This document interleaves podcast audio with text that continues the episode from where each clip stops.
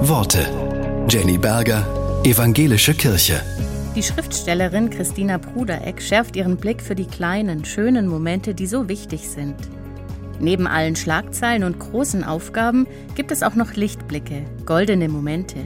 Die Klassenfahrt nach Paris, ein Ja-Wort, die Geburt des Neffen, ein Dankeschön, ein Lachanfall, eine Tasse Tee in der Mittagssonne, eine Radtour am Rhein entlang, der erste Kuss, ein Lieblingslied im Radio, der runde Geburtstag der ebenso runden Freundin und nie zu vergessen, die kleine, große, so ganz eigene Liebe.